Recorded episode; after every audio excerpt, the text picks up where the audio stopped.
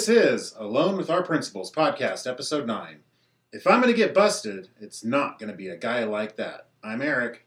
I'm Chris, and we're both elementary school principals, baseball fans, and In N Out Burger enthusiasts. On this episode, we chat with Hesperia Unified School District's Director of Student Services, Isaac Newman Gomez, and Mission Crest Elementary Principal Ryan Plesha about student discipline and behavior support.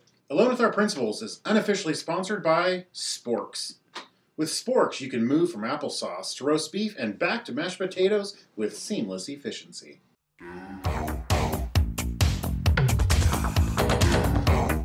Don't mess with the bull young man. You'll get the horns. You got a real attitude problem, McFly. You're a slacker. So far this semester, he has been absent nine times. I'm the principal, man. All right, and we're here with Ryan and Isaac. Good morning, gentlemen. Good morning. Good morning. How is the pandemic treating everybody? Pretty good. I think uh, we're all getting by, doing what we can. Oh, you know it. As Director of Student Services, Isaac is known in the district as the COVID whisperer.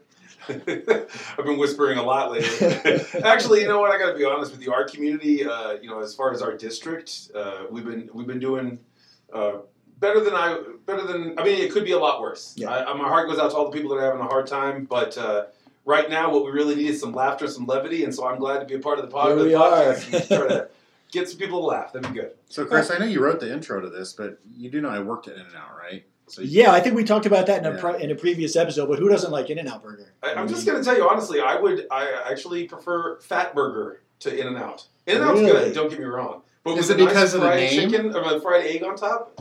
But yeah, I don't know if that sounds healthy, but it's not. But No. it's, it's tasty though. I like a company that knows who they are. exactly. Yeah, I don't Fat think I've Burger. got one with it. That's you heard about that guy uh, in La- Las Vegas? He started the Heart Attack Burger. Yes. He actually was a heart surgeon and then opened up uh, this other business. Now, I'm not trying to say that you should all run out and be unhealthy, but this guy said he just got really tired of telling people they couldn't eat what they wanted to and couldn't live what they wanted to and just went the complete opposite direction. And now I believe it's anybody over 300 pounds gets to eat for free. So, my friends, I get to eat for free every time I go to Heart Attack Burger. Have I- you been? Yes, Yes, you I actually, have. I've, I've heard of this. I actually went there. We were, I know there's one in Arizona. There's one in Vegas. There's a few of them. Yeah, I think yeah. at this point. I've been to the one in Vegas, and you walk in, they, they give you uh, a hospital gown, and yeah, yeah, this this is there. They don't pretend to be anything baked in lard. I mean, the fries, it's, Yeah, it's but like, it's like if you don't good, finish so. your meal, isn't there some type of punishment? I Yeah, there's something or other. I don't know exactly what. I've How would he not know? finished my meal. And he's 300 pounds plus, so who's going to punish you? Yeah, to, Yeah, I to paint the picture for everybody who's just on, like li- listening on audio, I'm not the average 340 pound person. I'm No. like, yeah, so I'm big. I'm bigger than that. So Isaac's a giant, is what, is what we're trying to say here. He's just he's just big boned. yeah, exactly. I'd call it festively plump. I mean, we're almost at Christmas. It's Christmas time. Let's do it. Festively plump. Yeah, but you're not just plump at Christmas, man. Well, yeah, year round, but, but it's okay. I'm at one with it. I'm having a good time. So, hi, Ryan. Well, hello. We're I'm gonna- the quiet one day, I guess. There you go. which is not the norm. Um, No, so we're going to start off. Have you guys take us through your background, your experience in the district, and then we'll kind of kick it into the other fun mirth and madness as we go. But uh, tell us what brought You you uh, to your principal job. Mirth. That's the word of the day. Nice. Tell us about your mirth. Wow. I don't know.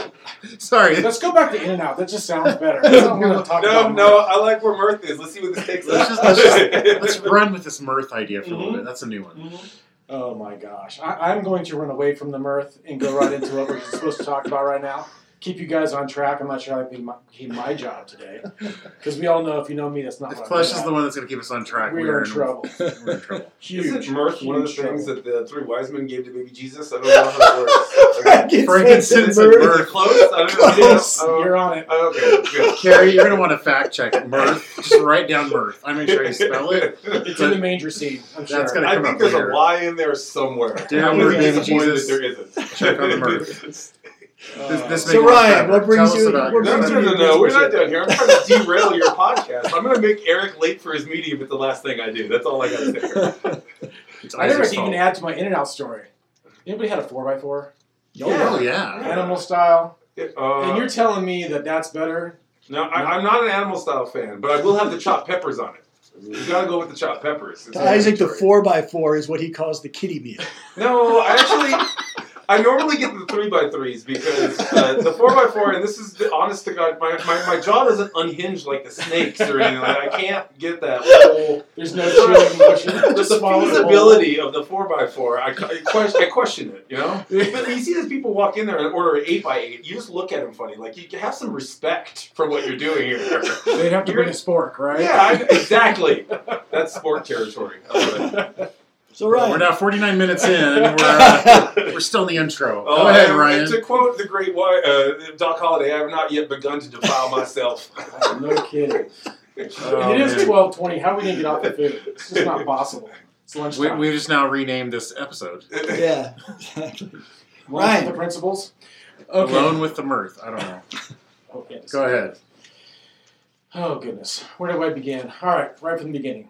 Been in education since uh, 1996. I was teaching, taught in Upland, and so that's 24 years in. Uh, taught for 10 years, mostly third and fourth grade. So I like to enjoy that age group, and um, got to be a coach for a year. All you coaches, academic coaches out there, that is the that is an amazing job. I'm not gonna say it's the best job, but it is an awesome job, influencing others. And then came to came to Hesperia and uh, got to be an assistant principal over at Kingston, and then now at Mission Crest. I've been there ever since. All right, Isaac.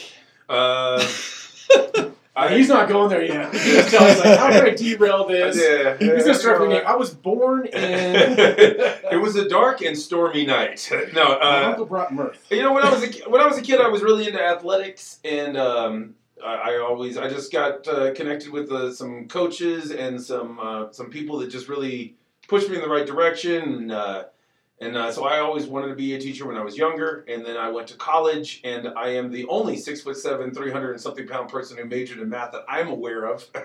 it was really, really weird to be in the math classes with with the people like I'm a bona fide nerd. I love Star Wars. I have lightsabers and a Darth Vader mask, but I, I just am built a little bit different. So whatever. It's, it's, Literally and That's figuratively. right. That's right. weightlifting nerds, we got those. So That's in right. any case, uh, uh, after that, I went to I went to college. I played basketball in college. Everybody always thinks it's football, but I don't even know the rules for football. Um, and then uh, I started. I went to graduate school. I was teaching. Then I became an administrator. Uh, was the vice principal of discipline for seven years at a high school. Assistant principal for a few years. Was principal for five years. And now this is my second year as director of student services. All right. And here I am. Through all the madness, we forgot to say hi to Carrie. Welcome, Carrie. Thank you for being here as always to check our facts and other technical expertise. Hello, gentlemen of mirth. It's nice to be with you today. Wow. It's good to be. May the mirth be with oh. you. Oh. We're have a mirth count. Happy just Mirth Day. It's gonna be. The example he sets is a first class ticket to nowhere. All right, so that'll bring us to our next segment, which we call the quiz. We've got three questions that we kind of ask all of our guests. So uh, we'll start with you, Ryan. Um, tell us a funny or memorable story from when you were a student in school. When I was a student in school, that's that's kind of a tough one.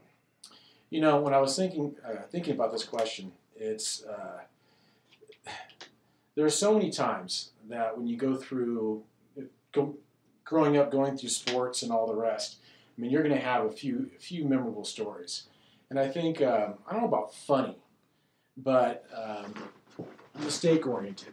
There you go. Those that seems to be a recurring theme in these.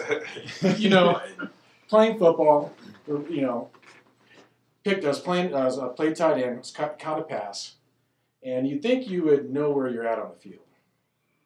It's important. It's important to know. Caught it going one way, did a move, thought I was got around a defender. Next thing you know, I kind of got disoriented and found myself running the wrong direction. Wrong way, Plesha. Oh yeah, wrong way, Plesha. Yeah, thank you. That was a nickname I had for a minute. And I was like, oh, and then had to be tackled by my own team because I was heading the wrong direction. Were you six years old? I, I know. I just I got This hit, not pop and I got This is turned, like- and I, How I mean, old were you? I did it. I know it never. No, I'm asking you. Answer the how old I was, question. just- I was on the varsity senior team. So you were 17 years old and you ran the wrong direction on a football field. for a minute. Yes, I feel like you need a hug right now. or I did need a hug. I needed a hug after that big time. But you said funny and embarrassing, and you wanted to be transparent. That was the worst thing. And this is a varsity team. So, I mean, you're talking about in front of a live audience of, of, of, of good proportion. So, I We actually it. said funny or memorable, but embarrassing is always welcome. Yeah, and that's about as funny as it gets. It doesn't get embarrassing works. So there you go. Went the wrong way on a football field. Mine's surprisingly similar, and trust me, I've got a whole bunch of embarrassing stories because when you go out, you, I'm just hard to embarrass. So when you don't really care, like you rack up these stories. But in any mm-hmm. case, I remember I was playing basketball. It was a summer league game. Now you understand in summer league, you have this whole new team of guys. It, it- your team probably is not going to be like what it normally is, and you're also playing in all these tournaments. So it's it's just a very weird situation for during summer. So Been there. we're playing away, and both teams are not from where we're playing at the time. So we jump out there and we start playing. And my team this summer wasn't very strong, and so I start scoring a lot of points. And I look at the scoreboard. You know, we're you know uh, I'm we're this we're not from here, so we're the visitor. I look at the visitor. I'm like, damn, we're, dude, we're losing. We are losing. And so, and I'm I'm scoring a lot of points. So I'm like, oh, I'm gonna try harder. So I start trying harder and trying harder, and scoring more points and scoring more points. And I was like, and so at halftime we go in there, and I'm like, we're down by even more now. And I'm like, how the heck is this happening? And I start getting really mad. I don't listen to a word the coach says. I'm just fuming upset. And I'm like, I'm going to win this game by myself if I have to. Second half, I go out there playing like a maniac. I'm diving for basketballs. I'm dunking on people. I'm going all over the place. At the end of the game, uh, I get I get like knocked down and I'm, my knees hurting. The coach takes me out. We're, we lose by 46 points, and I had like 40 points that game. And so some friend of mine, we're walking out with the team. A friend of mine stopped me. He's like, "Man, what happened?" I was like, "Man, we lost by 40 points." And my coach is like, "We were a home team." Were So- you not noticing that the other Dude, team wasn't Dude, when you're trying hard, like you just lose track of everything. And like I must have looked like the biggest jerk, diving up for the ball, dunking on people, and everything like that. And so Were I you on the court playing defense at any point? Dude, I was like, I was even remember thinking, I was like, why is no one else on my team trying? Like they're all giving up. This is terrible. And so I got mad at the coach afterwards. I was like, why didn't you tell me or take me out? Why didn't you take me out? And he's like, well, you're just playing so good. Like, Why is the other out. team crying when they're ahead by so much? He's running like he's mad at the court. He's all the place. I looked, I looked, I was super embarrassed at that point because I'm sure everybody looked at me like I was the biggest jerk in the entire world, and so that was really embarrassing. But the reason I use that one is that it taught me a really valuable lesson: is that like there's no reason to not be trying as hard as you can, no matter what. And the score doesn't matter, what's happening around you doesn't matter. Everything you try, you should try as hard as you possibly can. And I can say that I really did take that away from that. I, I really do. You're either going to get two settings. I'm either going to try as hard as I can, or I'm not even going to do it. You can ask my wife; she's mad at me about that all the time. It's like you don't like it, stop me from scoring. Yeah. And you think about it, you know, for me, and I was I didn't reflect on it necessarily, and I did through the years. Anybody can make a mistake, anytime. You think, like you said, a six-year-old would do that. Yeah, maybe, but I was, you know, yes. And we, we get mixed up. We can because if we can get mistaken in a situation like that, so can anybody. That's Yeah, right. So you gotta have grace. Athletics teaches us a lot, and I think the most important thing it teaches you is the that sti- stick with itness. You don't give up. Like Muhammad Ali said, "Eh, "There's nothing wrong with going down. There is something wrong with staying down." Yeah. That- that's what athletics taught me more than anything else. It's totally your. It's failure is just a learning experience. Don't worry about it. Get back up and do it again. And people routinely. I think that there's a lot of people out there that need to learn that. Like it, failure shouldn't be something that you avoid. You're going to try to do the best you can to avoid it, but it, it shouldn't make you fearful. I guess is what I'm saying. All right. So, uh, you know, I know both of you pretty well, but I'm actually excited to ask this next question because I, I don't know the answer that you're going to give me. So we'll start with you, Isaac, this time.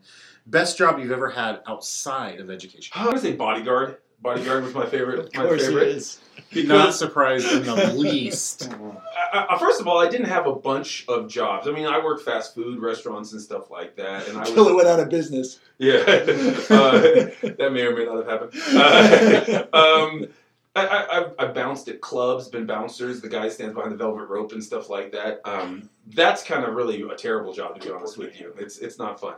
But uh, the the bodyguard job was pretty cool because you got to go to really cool places. And sure, you had to stand there with a suit with a stupid microphone in your ear, but it was it was pretty interesting. And uh, you know, I was younger at the time, so I loved being in those, you know, a big club party, and you're on top of the roof of some crazy building, and you just have to babysit some guy who's worth a bunch of money. That was fun. It was really, really cool. But to be honest with you, I would hate the job now. I wouldn't want to do it now. Um, they actually, I actually had a job offer right out of college to work uh, at, for this big uh, like company that did that. But they said that my first posting would be like in the Middle East, and I was wasn't about all that, so Wow. I didn't do it. Wow. All right, Plesha, how about you? Best job outside of education? Bouncer. No, I'm just kidding. that was amazing. Actually, it's And that's a funny thing to notice. It's like you're not a small guy. None of us in the room No. are, are, are particularly small, and Isaac just towers over us. But I anyway. know. I played football, and he's way Yeah. better than me.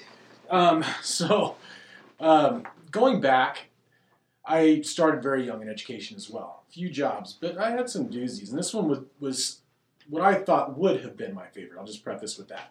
So I, I like to fish, and uh, as a, as a kid, I did ocean fishing, stream fishing, lake fishing. So I thought, man, it would be just absolutely amazing to be to work as on a boat as a deckhand. You know, go out on ocean liners, help people out.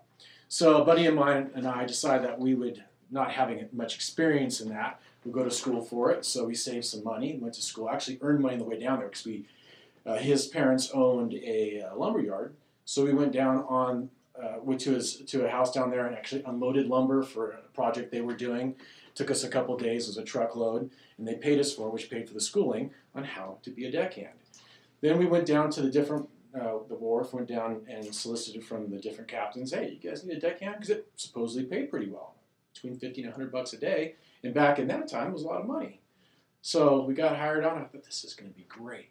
So around there, the, you know, the ocean breeze, the salt. I'm like, oh, yeah. And then you have like 50 people, because if you understand fish, they're in schools. So if you've been on these tours, they catch them all at the same time. So you're out there gaffing fish, pulling it. I don't think, I mean, I've worked hard, but it wasn't about the working hard. It was about grabbing the fish, unhooking the fish, putting the lines on. By the time I was done, I was covered in fish guts, scales. I mean, I understand why fishermen smell. It, it, and there is no way on this earth. I washed my clothes six times. They just had be burned. They had to be thrown away. There was no way to get that smell out. So I, I thought I would love that job. I did it for a, a was trial for a week. Was hired, but ended up going to football camp, so I couldn't I couldn't commit to it. But awesome experience, really good experience. But no, no, way too smelly. Not going to do it. You know, there's a trick from fishing that I learned is that, uh, believe it or not, if you wash your hands with salt, Mhm. just put salt on there and wash it around, the salt absorbs the oil and the fish scent goes away. I don't know if that works for clothes. I don't know about clothes, and I had, didn't have that knowledge at that time. So. He just went home smelling like carp every day. Mhm. I don't want people to get the wrong idea about what I said too. It's not like I was like watching like some high end celebrity movie. It was low time stuff, but it was fun. So We're going to fact check that, aren't we, Kevin? that's good. Which Good I'm just kidding. Who, who was Isaac a bodyguard for? I want to find a picture on the internet of Isaac in a members only jacket and an earbud. Standing next to like Justin Bieber. Yeah. Or- No, again, small time people. It was it was not glamorous in any way. It just I didn't have a bunch of jobs other than education. So there it is. All right, and our last quiz question, and we'll start with you this time, Ryan. What is a skill, talent, or hobby of yours that would surprise your students and colleagues? Hmm. Interesting question. Uh, I think one of my, I guess it would be a hobby of mine. I love to ski. Love to ski. And I spend a lot of time skiing, whether that's in the summertime on water skiing or in the wintertime I like to snow ski. So I get out and walk on water as much as I can. Uh, I don't know. One that would surprise people, I think, would probably be uh, uh, cooking. I love to cook. I'm always cooking, like like serious cooking too, like you know red red wine reductions and and you know all kinds of different you know truffled prime rib and stuff like that. I, I have a good I have a fun time with it. So you're not uh-huh. fancy. He sent me a picture of a brisket a couple weeks ago. It looked pretty good. Yeah, oh, pinky jeez. out, buddy. Pinky out. Oh, Ed, you sounded like Dirty Harry just there. All right, so now we're going to get into the meat of the Oh. podcast. See what I did there? oh, I like this. Yeah, Good see? Hey. nice Nice. transition. Well done. High stakes are in play now. Oh my gosh. Uh, so, so honestly, so there's a particular reason why we choose the people we choose and invite people we invite onto these podcasts. And so for this particular one, you know, knowing Mr. Gomez's role in our district and how he supports all school sites with uh, student discipline, and social emotional learning, and and those kinds of things. And then obviously me more personally working with Ryan all those years at Mission Crest, I you know we made a, a in our opinion kind of a dream team uh, of sorts. We had a great time, learned a lot from each other, uh, but really grew what we were doing. Um, as a, as a team over at that school and helping support kids in all different kinds of ways. So in any case, uh, there's reasons why we invited you guys to talk about this topic of student discipline and social emotional learning. So um, it's really just kind of an open floor to talk about some of those topics. But um, let's start with this idea of discipline versus punishment versus supporting a student or a family. I think, in my opinion, sometimes there's definitely overlapping and interconnectedness of those, but sometimes uh, it's it's the right time for one versus the other. What are your, what are your guys' thoughts on on that topic? First of all, I, I hate the word discipline. I, I don't think that's pr- the, the right word to be using. Maybe back in the day when they had the paddle and stuff like that, which I disagreed with too. But uh, you could use the word discipline. But nowadays, it's, it's really intervention, student services. Like we're, I always say that we we're all educators. We're trying to teach kids, but sometimes we don't just teach them. Well, not sometimes, all the time. We're not just teaching math, English, science, social studies. We're also teaching kids how you know right from wrong, how to behave, and we're supporting the same theme that's being taught at home, so that you can be a productive adult and stay out of trouble and live a fruitful life and be happy. I mean, you need these skills uh, to be able to be successful. Yeah, and I think that you look at this, and I, I was looking at that word discipline too, and I was thinking more on the lines of accountability. But how do you have accountability? And this is a big conversation. I think if in the discipline ranks and conversations we've had before, that it has to be coupled with support. And I love that idea that nowadays it's not just the, the Board of Education coming off the, the, the principal's wall and saying, hey, you get a swap for this, but you have accountability through education. You're teaching kids the right way to do things. You're providing them with background that they may not, they may or may not have, whether you're supporting a parent's um, uh, at home or whether their ideology at school and what they should do or what they should not do. But you're edu- educating kids on what, how to handle situations. And because, I mean, let's face it, in today's world with students, there's interactions that are not always pleasant. And how do you react to that? And if kids don't have that understanding, it's not within them to handle themselves with kindness, how to communicate through a process, how to think through it, then the punitive side of that is, is always negative. You want to be able to go through it and say, hey, I know you made a mistake. You ran the way on the field, ran the wrong way on the field. You know, whatever it is. But uh, in all seriousness, everybody makes mistakes. You do it with the grace and you educate. So, you know, it's it's a different process than I think it was back in the day. Well, and at the elementary level, we're we're all all we're doing is teaching kids the right way because in a lot of cases it's their first time interacting with that many other kids at a time. So they're not going to respond to just if you if all you're doing is punishment, mm-hmm. then that's generally not going to work. And even if it works marginally, you don't really want a campus full of kids whose only motivation is I hope I don't get punished today. Mm-hmm. There's no mm-hmm. relationship there. If they're just trying to avoid the negative, it's not going to be certainly not anything that's going to be long lasting or have any kind of impact on your site or in their own lives. I mean, if we're sticking with the, the sports analogy, I mean, if you're out there coaching, let's say basketball, and the the kid misses a shot, um, you're not going to say, "Oh, you missed a shot. Go home. I don't. I don't want to see you again." Like mm-hmm. you're going to teach him how to make that shot. But at the same time, you're not going to be on the starting team. I mean, like you lost your spot on the starting right. squad. You're sitting the bench. So it's a fine line we walk because we can't just, you know, if a kid, if a person does something that's not appropriate, you can't just give them a sticker and march them back out there because that's not the way real life works. You have to walk the line between. You can't just let, let like ignore, excuse inappropriate behavior, but at the same time, you have to teach appropriate behavior, and and you really do want accountability. And by definition, that means taking personal responsibility for your actions. And just the most punishment in the world may not have anything to do with someone taking account responsibility. I was just going to say that, you know, what I hear you saying, I'll you use the term, you're talking about like natural consequences, right? Mm-hmm. And that's really what life boils down to is when, when you don't do the right thing, you make mistakes, you have setbacks, there are natural consequences tied to that. Just like the sports analogy, a natural consequence of not having that skill mastered yet is you may not be in the starting five. You may be second or third string. That's a natural consequence. But getting a student or an athlete on the path to improving that's your goal. And I actually, you mentioned something about the word discipline. I actually don't dislike the word discipline. I do believe that it's gotten misused and misunderstood. I think, I think I may have said this before, and I, I may have gotten fact checked. But the idea of discipline comes from the word disciple, which means to teach, right? So mm-hmm. if we're disciplining, really, I think oftentimes it gets confused with punishment and consequence. Right. When the reality is, discipline. All it means is we are teaching kids those those um, expected behaviors um, and you know our responsibility is like isaac said if we're going to teach them a skill in pe we're going to teach them how to read and write and do math we need to teach them what those appropriate um, behavioral skills and, and uh, character traits are and so to me that's what discipline means I think, Chris, you're kind of hitting upon this too as well. When you talk about supporting kids through something, you can't teach a child; they're not going to listen to you. They're not going to even be supported by you without relationship, and that that is the foundation of it. If we don't develop a relationship where there's a system of trust between students and ourselves, and that's not always an easy thing to do, especially when that child uh, did something you know that they shouldn't have done, and to sit there and sit down next to that child and teach them through it, they also have to realize that have, there's a certain amount of trust between you between you and that child in order for them to listen and go through that process with you. And one of the things that um, that I think we're, we're kind of getting to, and, and certainly has become, you know, those of you in education that listen know that we're all about the buzzwords and new new trends and new things. And one of the things we cannot not talk about is SEL, social emotional Right. learning, right? That's the new buzzword, but really understanding what's behind that, what that means.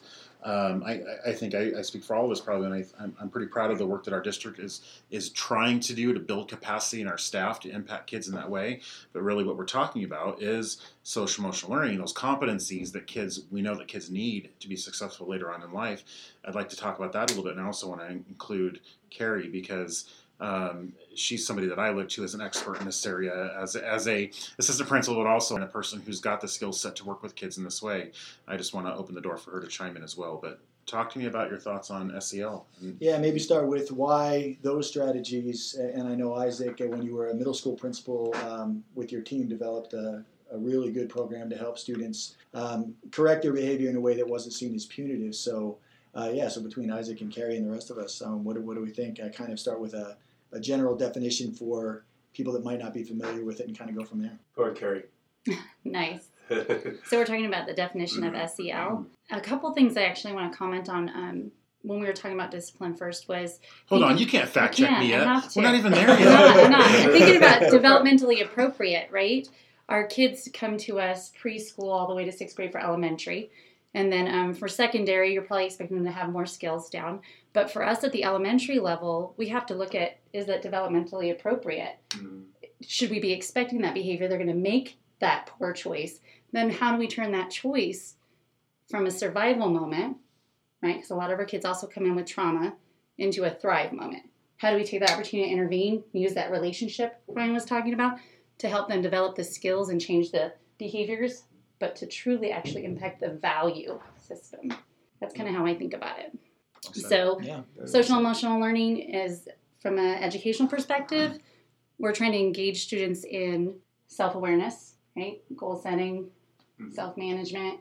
Um, looking at all five, we're talking about self awareness, self management. We have then social awareness, problem solving skills, and then there's one more relationship Uh, skills. social awareness, relationship skills, responsible decision making. Thank you, sir. I like, uh, and you're right. You went through the CASEL wheel, and that's great. Mhm. Um, I like the uh, step.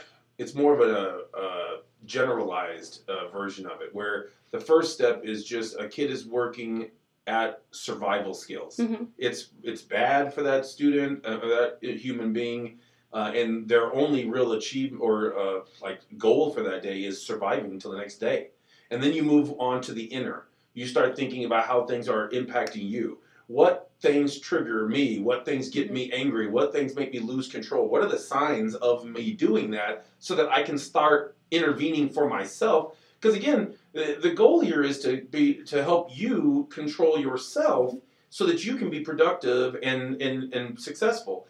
And the last step is start thinking outwardly about how what i'm doing affects people outside of me so those are the three steps along the way and on everything you just mentioned carrie fall into those Mhm. steps at one point or the other. But the most important part is that we work on that. Uh, we, we assess where the person is, and we start sometimes at the survival step. A lot, all too often, we jump straight to cause and effect. I'm going to show this kid how this action creates this effect, and then they're going to understand cause and effect, and they're never going to do it again. Uh, but that's unfortunately not the case when the student's just thinking about survival. You don't Right. know the home situation there. And no matter how bad the repercussions or whatever happened at the end, if that person's alive, that's a win. That's all they're processing. So you have to establish with them that where you're at, in this case, school, is a safe environment. Mhm. Adults care about you. Start thinking and reflecting on the people who care about you. Your mom might care about you, your aunt, your grandma, your teacher, your principal, your counselor. And start realizing, and kids need to become self aware that things are not that bad. And, and, and there's people that care about them, and you're in a safe environment, and then you can help them move from survival to the inward and start thinking about anger management and these kind of other things. But you can't just jump straight there. I mean, some kids you can. You have But to have all- connection. Right. You have to have connection. Yeah.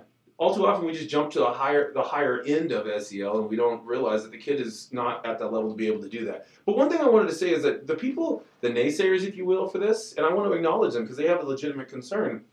I've heard all too often, you know, my student is not doing these things, doing everything they're supposed to, has the network and everything like that, and you know they're having to be exposed to this situation. And I'm like, yeah, I I totally agree with you. I your student should not be penalized for it. However, I need to help this student correct this because otherwise, where do you want me to go? I mean, like he's going to come back to the classroom, and even if he didn't, he's going to be in society with your Mhm. with your student in a few years after that.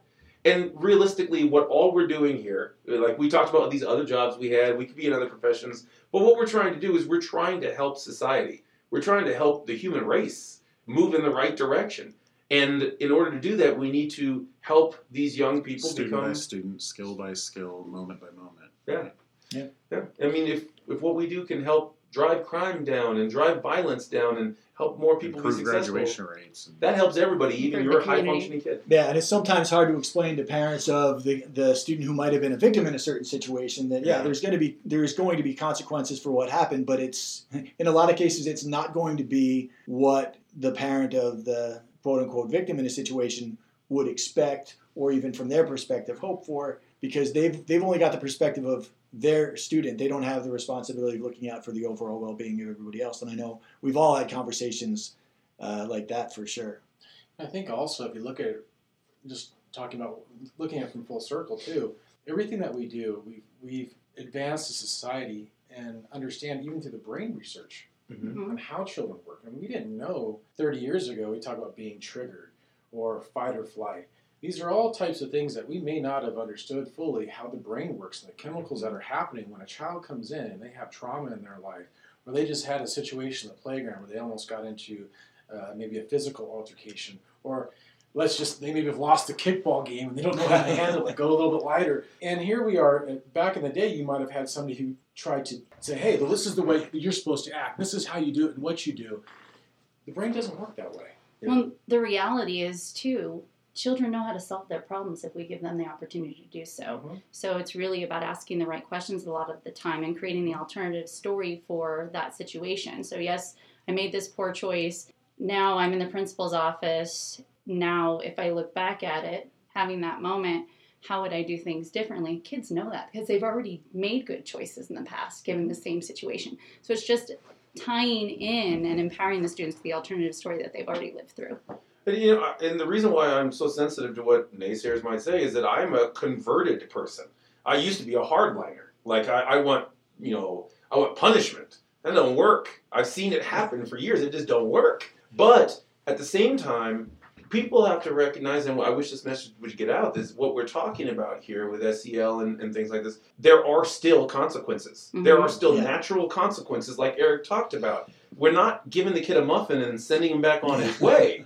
Like there's natural consequences, but we're doing even more. And I'm here to tell you right now, doing uh, I'll go with discipline, like uh, like Eric's talking about the right, the true definition of discipline. Doing discipline with SEL involved is actually harder. Oh. significantly. Yeah. So much more work. Yeah, But I think that's kind of what I wanted to segue into before we wrap up the topic because I know we're on a kind of time crunch and we want to be able to um, to wrap up in a timely way. Um, but uh, to just kind of go around real quick and just come up with or share some strategies that we've used with students uh, who had made poor choices, let's say, that wouldn't be considered punishment, but we found to be more effective. So let's just kind of go start with Carrie and Isaac and then work our way around. I'm thinking about de escalation. I'm thinking about students who are in a crisis and what I can do to help co regulate them. And so, one of the simplest ones is to, is so if they're working from like their emotional brain, right? Um, I might go in and want to connect with their emotional brain and not go to the logical pieces right away, the left brain. Um, so I'm thinking for co-regulation, I might actually ask them to sit, which is odd, I know, to sit across from me and ask them for hands, eyes. Um, and it's really strange, and I know during COVID it'll be a little bit different, so there'll have to be some space with it. Um, so I have to think about how to do that. But a lot of times, sadly, touch is what helps co-regulate a child. So for the little ones, um, we would probably put hand over hand, so to speak, um, and then just kind of ask them to hands, eyes, and, and tell me how can I help? What do you need? How can I help? Those ones work really well with the older students. It used to be like just a quick little soft touch on the shoulder and be like, "What do you need? How can I help?" And that that's very receptive for students because you're actually that touch. Um, is it's odd, but it, it's Yeah. similar to um, when a mother is holding her infant and they're making that eye contact and, and they're rocking the baby and the baby feels that that helps co-regulate a small child so it's something the students are often very familiar with even though they don't know it's innate Ryan, what about you? What's what what have you found effective? Well, a lot of times for me, it's it's more on the lines of we talked about relationship. But if you have a child who is escalating, it's find the cause of it, providing them time and, and through a process. And then down, I'll just share it down the way, and I'll keep it short in this. But it's making connections with them later. So once you've done the work and you've got them de-escalated and you're building relationships, part of that is connection. That will sustain it. It's people on campus. It's um, getting them in a program, whether it's robotics or whether it's um, basketball, athletics, academic, it doesn't matter. They have to have that connection not only with the school but with people on campus. The two come to mind off the bat. I don't know if there's like names or strategies for them. It just comes with experience. One is no, know when it's it's time to start talking to someone. Sometimes they're just not ready to talk yet, Mhm. and he's like, "Okay, dude, sit tight. It's gonna be cool." But notice also the words I'm using. Also, my my voice. I normally have a very deep voice. I intentionally raise it. I'm like I'm trying to be de-escalating in any way I possibly can. Hmm. Chill out, man. We're, we're gonna you know do some work or something. We'll, we'll hang out. We'll you, you get to tell me your side of the story in just a minute. So when I see the kid calm down, I'll come in and I make it a point to never start off a conversation to have to have anything to do with why they're there. Man, I'll, whatever it is, like, man, did you see the game this weekend? What the heck is wrong with the Lakers? What, what are they doing? And but it's also not something made up. Look at the Lakers. Because I hate the Lakers. Won a I'm championship, wow. man. I'm a Bulls Oh, fan. gosh, that's, uh, Look, there's two kinds of basketball just touched fans: the Bulls man. fans There and you wrong go. fans. Those are the two go. right there. There we go. Okay, so anyway, um, it's called loyalty. Look it up. It's so. Um, in any case, it could be about a movie that I saw over the weekend, but it's something I genuinely was interested in, and I'll talk to the kid a little bit about it, and then at some point, I'm like, hey, let's let's get this taken care of. What what, what happened here, man? So I, I build that report. I guess it's built on that concept a while ago. It only takes a minute, uh, where it only takes a minute to connect to somebody. and you're supporting their emotional need that they had at that moment Mhm. and then you're meeting it with the logical questions to help them get to the answer to solve the problem differently And what I'll usually start with, with um, especially with elementary kids, but it really goes all the way, shoot, probably through adults. Um, at the most basic level, we want our students to fix whatever problem they created. So if they hurt somebody else's feelings, they've got to make that connection with that student, whether it's writing a letter, having a personal conversation. If they broke something, if they damaged something, then they need to make restitution for that. But like we talked about with logical consequences, um, at the at the basic level, just you know whatever problem you created or uh, or instigated or whatever, you need to make that right before we can move on to anything else. repair the harm Yeah, Yeah. and uh, those are all great things. I don't, I don't have a whole lot more to add, but I'll just, you know, I think you guys hinted at that, that idea of time and space.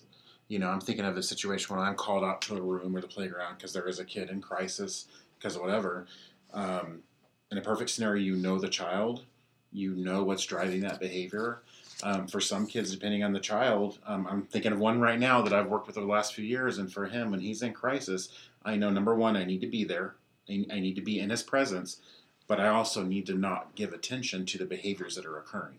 So if I can walk into a classroom and excuse everybody else and just be in that space with him, but also be in that space, and it, and it sounds really trite, but I may be looking at my phone, or I may be, you know, looking at the clock on the wall, or picking up a book that I see on the table, because if I know the behavior is attention seeking, that's a very intentional move on my part Mhm. to not provide the attention to that behavior. And within a matter of minutes it's so predictable with that student that behavior will decrease and eventually stop. And then knowing when is it time to start having that conversation or it's like oh my gosh did you have you read this book? Oh this is such a good book. Check this out you know? So like isaac said finding something else to talk about and then once once you've established that back and forth then you can start to go into repairing harm as carrie put it what you were talking Yeah. about is okay this is what happened let's repair the harm and maybe with the teacher or maybe with the student maybe with the whole class If the whole class had to leave because of something happened, you've got to repair the harm with that whole class and helping walk the, the child through that um, is, is a skill that I'm still developing. But um, yeah, You know, you, you hit on something that's super, super important. It's like, as a culture, as a society, I think we spend so much time talking and thinking about the negative consequences for negative actions. We don't spend enough time on positive uh, consequences, if you will, for positive actions. Right. The, the, the stick is no good without the carrot. I mean, like, realistically, you should be spending more of your time on the carrot. Uh, you want to do good because of the positive effects of doing good. Uh, fear shouldn't drive what we're doing um, the, the the goal of a positive thing should what, really be what drives you. Well, this is something Karen and I have talked a lot about here at our school because the reality is some of those kids, our tier three kids, are the ones that end up getting the most time Mm-hmm. with us often, right? We want that to be a good thing. We want that to be a good thing. We want that to be its own reward, that connection with other people. Um, and so trying to turn that into a positive for those kids that, that, that people believe need to be recognized. What about the kids that always do the right thing? What about the kids that that get the good grades, that show up to school, that do all the right things? How are we honoring them?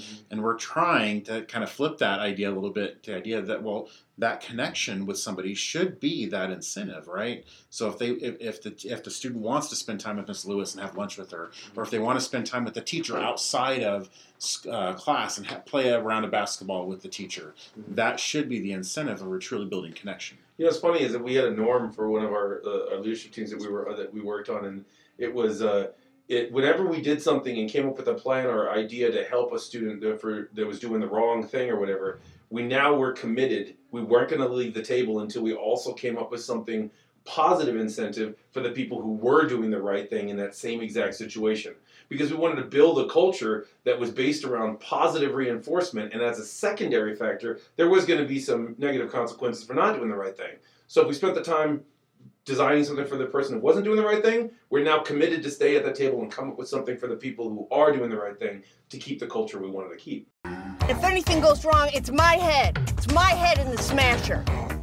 All right, and that brings us to the extra credit question. Uh, every episode, we come up with some weird, wacky, or mirthful question uh, to ask our guests. Uh, it can be anything from what's the biggest animal you think you could beat up to. That's a good one. Uh, yeah, actually, yeah, we, we've used that before. Uh, Mr. Everett chose sloth. Oh, nice. we, like we kind of like it. grilled him a little bit. But our question for today has to do with time travel. So here's the question You can go back in time and only spend one hour and then return to the present. To what point in time and place would you go, and what would you do there? So here's the parameters that we're talking with. You can choose where you go also, so you don't have to go back in time and be right here in Hesperia. You can you can transport in place and time. And when you return, you automatically teleport to where you originally left from. Um, so just like Back to the Future, if you're not careful, you could run into your former self, and any changes you make could impact the quote unquote time space continuum. If you commit a crime, say assassinate Hitler, you could still be held accountable back here in 2020. And if you die in the past, that's the ball game. So, who'd like to go first? You got one hour, anywhere you want to go. Uh, well, just because I have a knee jerk reaction and because you mentioned Back to the Future, I, I'm sorry. I would go Back to the Future 2 status, Biff. I would uh, take the almanac back to myself and make myself insanely rich as a result. But it's not all selfish. I could use the money to do a lot of good things and try to help charities and stuff like that, and also be insanely rich. So, what point in time would you go to, though? Because Oh, remember, you only it? get an hour. You can't spend like a week like Marty and Biff. And What was the actual date? Was it November eighteenth, nineteen fifty six in uh in, in Ah. Back to the Future? Oh, I We're guess. fact check Yeah, we're gonna get a fact check. All right, there we go. It was something like that, maybe 1955. I think it was I think it was 55. Yeah. But Um, okay, Carrie will come up with the exact date. Well, I, I guess I would pick right before my 18th birthday so that I I'd have it so when I turn 18. There you that's go. what I was using. All right. But that's a that's kind of cheating though, because you mentioned Back to the Future and then Yeah, my head just got stuck. Well, let me, there. let me get let me set up some ideas here. Uh, you got different possibilities. I mean, you could jo- just go back and be a fly on the wall and observe anything you want. You could observe the signing of the Declaration of Independence and just leave. And and as long as Thomas Jefferson, Jefferson didn't say who's the giant over there in the corner, and see what happens at that point. Um, or you could you could make some kind of financial or personal gain, as you alluded to, or you could alter history if you wanted to. So, uh, so anyway, Ryan, what about you? You got one hour at any time. I'm just surprised at the question. how so? Well, we're educators. If we go back in time, why would use Back to the Future rules and not Bill and Ted rules? I'm just saying they're Fair in a point. school. Fair point. You know, historical questions. You know, going back. You know, finding amazing people, getting their perspective on life, um, which I'd love to do. That would be neat to talk down, talk with uh, Mr. Franklin, or you know, just have a conversation with a historical figure. And I'm not trying to be, but my choice, if given the rules, because I'm afraid of time travel, because it never ends well for anybody. That's right. This is totally true. Ever. We've seen enough movies. I mean, I don't want the time travel police coming after me because you know I picked up a coin when I shouldn't have, or I won the lottery at the wrong time. You know, that's just not even fair. So, you know, I'm I- I'm not being sacrilegious. I I really believe this. I think wouldn't it be fun to have a conversation with Jesus? I mean, serious. I mean, go back and find out. Witness a miracle. I mean, why? I mean, turn the water into wine. Feed the masses. I mean, I would love You to could see- turn that into profit too. Come back You with three gallons of Dom Perignon. But Yeah, here's the be- but here's the best part. That's true. And the best part This is is a nice vintage zero. Yeah. I love how he goes to Jesus, and I'm over here thinking, if I break any rules, will Jean Claude Van Damme show up like Tom Time Cop? And I don't even know if I want to tell mine now. I'm still kicking. I must be on. What was it? What was, oh, gonna have to edit in that that soundbite. What did he say? I'm still kicking. I must be on Broadway. Oh. oh. that movie was a '90s movie. I'm a child of the '90s. It's my fault. I'm sorry. Okay, Oh, go. truly true. But think about this. I mean, if also he's all knowing, so these rules don't apply. So here's something I've always wanted to say and never had the opportunity. So back to Jesus. wow. oh, that's that's that's that's pretty interesting. So going back to Jesus, fact checking the myrrh, was it really there? That's the Um, first question. What Mirth, is, what is mirth. mirth? There's a th on there. That's true. is, is there such a thing as a silent th? Um, no, we. Uh, but I mean, just it'd just be interesting to sit down with, with them and say, you know, is this what was expected? Or, you know, talk about fast check, fact checking. I mean, look at look at what where we are today. Was this expected? Is this where we're being? What would you say? Give me some advice going back to the people of the future. You know, that would just be quite a conversation. I think to to just sit down and pick his brain just for a minute. I just want to point out he could also tell you all the games to bet on, and so your choice was way better than mine. This is Yeah. still. I, I'm very. I feel very right. inadequate at this point.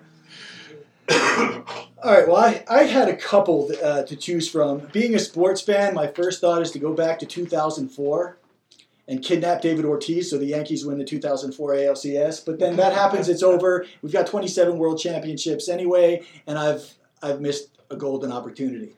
Um, I'm surprised you didn't think of this one, Isaac. Um, I'm not going to go back very far at all. I'm going to go back uh, to Wuhan, China, in like Oh, I'm going to go there about a year ago and say, don't, don't eat the bat, whatever you do. Leave the bats are not food. bringing In-N-Out burger and stuff. Something here, have this.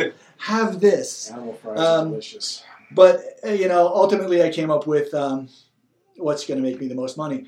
Uh, so, so I would, I would take my time machine back to March 13th, ironically enough, March 13th, 1986, with $10,000 in my pocket and invest in Microsoft. Because I've done the math on this. $10,000 invested in my, Microsoft on the day it went up for public sale would be worth $16 million today.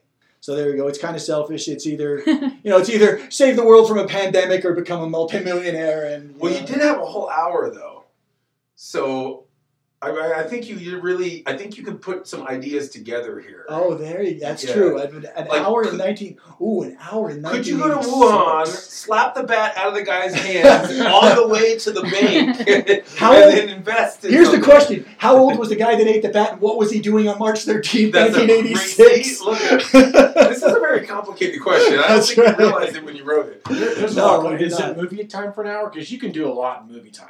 I mean, just let's say you Oh, can, like a montage, Yeah. a montage of, of time changing. I like it. exactly.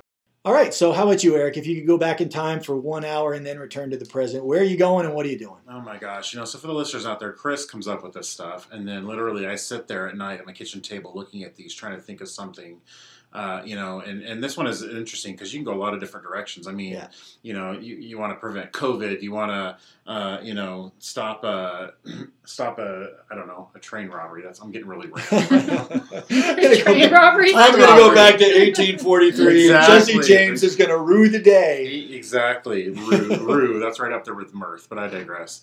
Um, you know, I think about like these movies, right? Like I, last episode we talked about "It's a Wonderful Life" and this idea that you change one event in your life, go back to one event, change Yes. it, and it sends things off in a different direction. Another favorite movie of mine, not a not a well known one, I don't think, but I believe it was Jim Belushi and Mr. Destiny. I love that movie. Loved Mr. Love Destiny. it. Rene same Russo concept. was in Rene that. Russo, Yes. yeah, same concept, There right? you go, Carrie. He he, uh, he loses the big game in little league and then or high school baseball. Yeah, don't yeah, it's but his high school. I think you it's his high school baseball. sends him off in this supposed I'm using air quotes Yeah. uh, mediocre life, right? And so he he always wants to go back and, and hit the game winning home run and win the game. And so his guardian angel, played by oh gosh, I know John, Michael British. Caine. Michael Caine. yes, uh, thank you, nice job. Yes. Um, you know, it lets him see what his life would have been like, and it turns out that there's some really positive things about it, but overall he ends up missing. So you know that notion of, of altering your own path, so to speak. Hollywood would tell us that's not the best course of action. No. Um, but you know, I think about things like, gosh, if I could go back and, you know, I think about like, okay, I'm gonna get really serious here for a minute, but you know, living in Southern California, earthquakes are a big top, a big uh, thing that we have to be really careful about.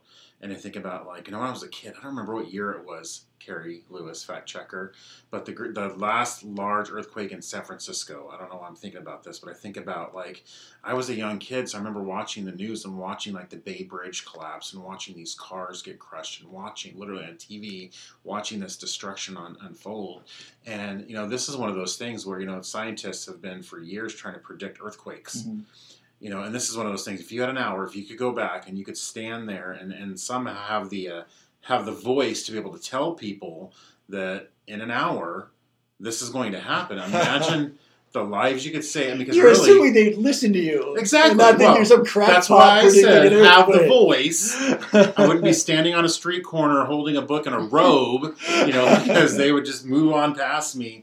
Um, but you know, assuming that I had the technology and the ability Right. to kind of foresee things that were going to happen, you know, of course you want to go back and like win the lottery or pick the, you know, the winning numbers. Those things all sound well and good, but you know, I'm going to stay noble here and say, you know, I'd love to be able to, to warn people of impending doom. I mean, think think about 9/11. Think about things that you could have done to save people, eternally wanting to, you know, make make make the world better. I, I'd have kind to of want to change my answer now. I feel like a selfish jerk. I'd have to want to go along the lines of something like, you know, 9 11, earthquakes, natural disasters, being able to warn people because the reality is earthquakes don't kill people. Right. Right? It's buildings and, and, and Yeah. things like that that kill people. Yeah. So nobody's afraid of an earthquake in an open field. That's a good point. That should be a T-shirt. Right? I don't know. mean, There's got to be some kind of metaphysical meaning behind that. No one's afraid of an earthquake in an open in an field. open field. I mean, the reality is we're not afraid of earthquakes. We're afraid of our houses falling on That's us right. and hurting, you know. So I would don't know. donate some of my 16 million to charity. Some. He I said some. horrible now. He left that He's really He's open. like, if I left myself with fifteen point seven, I'd still be doing good. Yeah, Wow. After taxes, you know. All right. Well, on that note, I think we. Oh yeah. So uh, anyway, just n- not to leave y'all heavy-handed like that, but in any case, I think that wraps up this episode. Uh, for all of you listening out there, um, you know, thank you to our special guests Isaac and Ryan for coming out. Uh, had a great time with them, and I think maybe we've laughed more today than we have Absolutely. yet. That was a lot Yeah. of fun, and we could probably spend a couple more hours with them if we wanted to. Yeah. We won't do that to you guys this time. Right. We'll wrap up with this. Do not forget to rate, review, and subscribe to Alone with Our Principals on Fact Spotify. check. Fact check. Fact check. After, Again, right after our fact check. There we yes, go. podcast is not over until we fact check. I Yeah. have So- to keep reminding so- Go ahead. What do you got for you. us? Well, I will work backwards. How about that? So the earthquake that you mentioned, the San Francisco Bay Bridge collapse, actually happened in 1989. Is that the one of the World Okay. Series? That was when the World Series was I going think it was Oh, when that would be Candlestick correct. was shaken. Yeah. I still have some of those images in my mind. I was as well. trying I to remember the place it in my childhood, but that would make sense. Yeah, I was. Yeah. Uh, don't get upset, Chris. Eighty nine, so I was, I was a young teenager. And then we yeah, had I a- was 24. I remember where I was when I was watching the game, though. Yeah. And then we had a conversation about Back to the Future 2 and the time um, travel back. What year was it when they went back? Well, yeah, I think the date that Isaac was referring to was in Back to the Future, the original. Well, they go back to the 50s in both one and two. So anyway, Yes. what what they did did he set the So- flux capacitor for? He guessed or tried to recall and said November 8th, 1956, I believe, and it's uh, November 12th, 1955. Okay, there you go. So Close. close. What's today? Scary oh, today's close. the 10th. Oh, that Well, would and, and I was just watching. We were watching Back to the Future too, and then when they go to the future, do we know what date that was? Yeah, that's I- it's already passed. It was It's already 20 It was 2015 October. I don't know. We're not going to fact check the fact check, but it was. I, I, I'm pretty sure it was October. Pretty sure it was October 2015. And I remember Well, when you know, there's smoke happened. coming out of my ears the other night when I was with my eight-year-old watching Back to the Future too, and trying to explain Oh. that they went to the future, but the future's already no, no. passed. Future's It's down not the past. 2020. I was just like, yeah. Yeah, and the fact check, I was like, that date's already Yeah. passed. I just had to say, trust me, it was the Yeah. future at that time. At the time, it was the future. Mm-hmm. All right. Not even confusing for kids to no, follow not at all. She was totally with me. She Um, just smiled. and nodded. to honor all the mirth that was taking place, I did actually look up the definition, and I felt that again you embodied it very well. Amusement, especially as expressed in laughter. My life is filled with mirth. I learned something new. It just, you know, it sounds a lot like other words that mean something That's right. different. this whole last hour has been filled with mirth for me. Thank you. Yes, thank Yes. you. And So, that will show up again on a future episode. And on that note, with everybody's permission, I will end the episode. Once again, reminding all of you to rate, review, and subscribe. You can find us on Spotify, Apple Podcast, Stitcher, and just about any other podcast app. So and with don't that, forget to follow us on Facebook. Facebook. Lots of a fun stuff there. now. So, everybody have a mirthful day.